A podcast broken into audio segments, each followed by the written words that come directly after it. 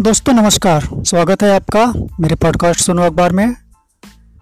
दोस्तों आज का पॉडकास्ट रूस यूक्रेन युद्ध पे ही है।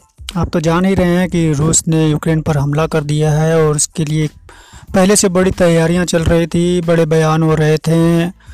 रोकने की भी कोशिश कुछ की गई और अब युद्ध शुरू हुआ चु, हो चुका है।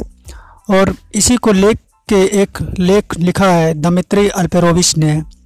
जिन्होंने दो महीने पहले युद्ध की भविष्यवाणी कर दी थी और उनका लेख शुरू हुआ है, शीर्षक है कि युद्ध शुरू हुआ, लेकिन अब दुनिया के आगे क्या?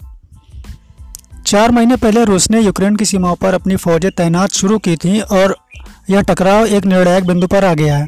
इक्कीस फरवरी को अपनी विस्फोटक स्पीच में व्लादिमीर पुतिन ने कहा कि आधुनिक यूक्रेन पूर्णतः रूस के द्वारा निर्मित देश है और गुरुवार की सुबह उन्होंने अधिकृत रूप से जंग का ऐलान कर दिया।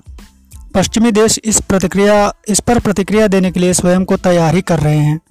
22 फरवरी को ब्रिटिश सरकार ने कुछ रूसी बैंकों पर प्रतिबंधों की घोषणा की थी। जर्मनी भी Nord Stream two gas pipeline के सर्टिफिकेशन को रोकने की बात कही, जो रूस से पश्चिमी यूरोप तक प्राकृतिक गैस ले जाने के लिए बनाई जा रही है। वाशिंगटन ने यूक्रेन के दोनों अलगाववादी क्षेत्रों पर कुछ पाबंदियाँ लगाई हैं, लेकिन बड़ी कार्रवाई के लिए इन पर दबाव अब बढ़ता जा रहा है।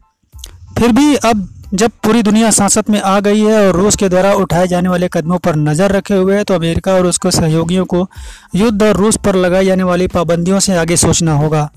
अमेरिका को बहुत सोच समझकर प्रक्रिया दिन, प्रतिक्रिया देनी होगी और कोई भी ऐसा कदम उठाने से बचना होगा, जिससे बात और बिगड़ जाए और वह रूस के साथ आर पार की लड़ाई में उलझ जाए।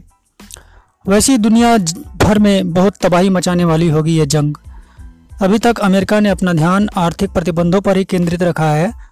उपराष्ट्रपति कमला हैरिस ने कमला हैरिस ने हाल ही में कहा कि रूसी वित्तीय कंपनियों को इसकी अभूतपूर्व कीमत चुकानी होगी। रूस को अमेरिकी तकनीक या सॉफ्टवेयर से निर्मित उत्पादों के वैश्विक निर्यात पर भी रोक लगा देने की चेतावनी दी जा रही है। हमें नहीं भूलना चाहिए कि इन कदमों का रूसी अर्थव्यवस्था पर कमर तोड़ असर होगा।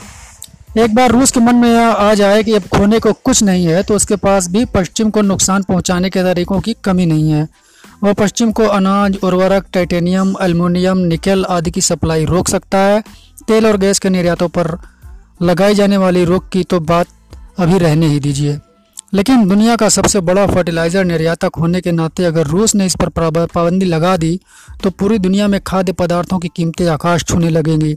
पश्चिमी एयरलाइंस के एशिया की ओर जाने वाले विमान पथ पर पाबंदियाँ लगाकर पुतिन अमेरिका और यूरोप के लिए और भी मुश्किलें खड़ी कर सकते हैं। पहले ही कीमतों में उछाल से जूझ रही दुनिया के लिए बहुत महँगा साबित होगा।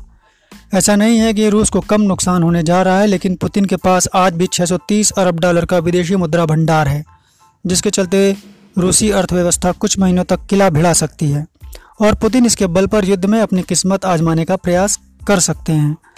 रूस पश्चिमी वित्तीय संस्थाओं और ऊर्जा संबंधी बुनियादी ढांचों पर साइबर अटैक भी कर सकता है। सवाल यह है कि कोरोना वायरस से पहले ही चोट खाई दुनिया में कौन किस सीमा तक और नुकसान झेलने के लिए तैयार रहता है? रूस यह भी उम्मीद लगा रहा होगा कि अमेरिकी कांग्रेस उस पर लगाए प्रतिबंधों में ढील देने के लिए व्हाइट हाउस पर दबाव बना सकती है। पश्चिमी देश भले ही इस बात को लेकर खुश हों कि उन्होंने कड़े आर्थिक प्रतिबंध लगाकर रूस को दंडित कर दिया है और उसकी अर्थव्यवस्था की कमर तोड़ दी है, लेकिन इससे रूस और बखला कर अमेरिका पर बड़ी कार्रवाई भी कर सकता है।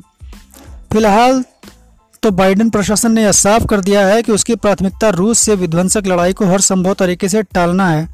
रूस ने अपनी चाल चल दी है, लेकिन अब यह पश्चिमी ताकतों पर है कि वे इस पर कैसी प्रतिक्रिया देंगे। क्योंकि अगर उन्होंने सोच समझ कर कदम नहीं उठाए तो परिणाम इतने भयावह हो सकते हैं जिसकी कल्पना भी नहीं की जा सकती। एटमी हथियारों से लैस ताकतों के बीच की लड़ाई आज कोई नहीं चाहता।